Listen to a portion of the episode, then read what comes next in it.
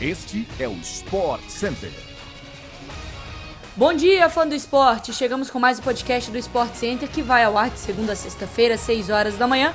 Eu sou Mariana Spinelli não se esqueça de seguir o nosso programa no seu tocador preferido de podcasts.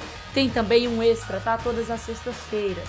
Vambora, o Sport Center também chega diariamente na TV ao vivo pela ESPN no Star Plus. Três edições, 11 da manhã, 4 da tarde e 8 da noite hoje. Sobe o som.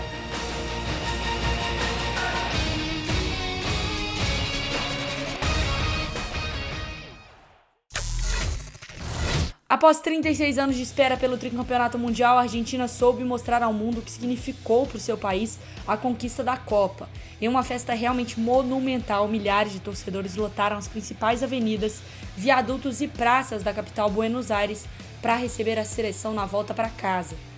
Segundo estimativa feita pela imprensa do país, quase 5 milhões de pessoas se concentraram na região do Obelisco, no centro, ou acompanharam desde as primeiras horas do dia o trajeto do carro aberto que levou os ídolos por quilômetros e quilômetros de festa.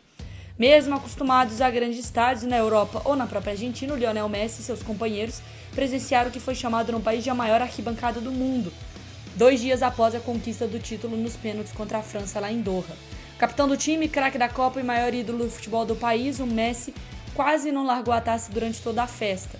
Torcedores chegaram a rebatizar uma avenida com o nome do camisa 10 o Corinthians se mantém bastante otimista em relação à possível contratação do meia Felipe Coutinho, do Aston Villa. O brasileiro de 30 anos está disposto a voltar ao futebol brasileiro e topa encarar esse desafio no timão. A negociação, porém, não é fácil.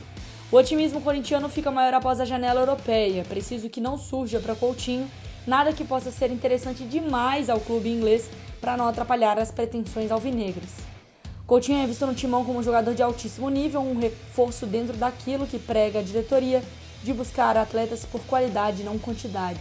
Se o clube então sinalizar favoravelmente ao negócio, o clube inglês, o salário ainda vai ter que ser ajustado. O Meia ganha mais do que o triplo dos maiores salários do elenco alvinegro e teria que se adequar não só à realidade brasileira, mas também ao desejo da diretoria por causa do teto.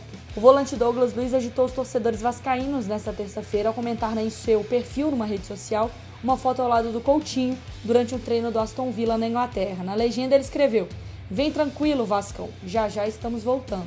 A dupla atua já na próxima semana pelo retorno da Premier League. Tem aos fãs do futebol europeu as Copas do Rei na Espanha, as Copas da Liga Inglesa na Inglaterra. Também volta à programação dos canais Disney pela ESPN no Star Plus, quarta-feira, 4h45 da tarde. A iminente saída de Léo para o Vasco e a despedida de Luizão rumo ao West Ham fizeram a diretoria de São Paulo então se movimentar e ir atrás de uma reposição para a zaga. O nome do momento no tricolor é o Alan Franco, zagueiro argentino que está no Atlanta United. O São Paulo enviou uma proposta para o clube dos Estados Unidos e espera uma resposta nos próximos dias. No entanto, a cautela na negociação no, pelos trâmites da Liga Norte-Americana e também pela contraproposta que pode vir. Por isso, a diretoria analisa outros nomes e espera sacramentar uma compra antes do começo do Campeonato Paulista. Neste momento, o elenco tem Arboleda, o Ferrarese emprestado, o Diego Costa lesionado, o Valse e o Beraldo também, que passará por mais da metade do Paulista fora por causa de uma convocação da seleção sub-20. Chegamos ao fim de mais um podcast do Sport Center. Voltamos 6 horas da manhã, amanhã no seu agregador favorito. Um beijo, tchau, até a próxima.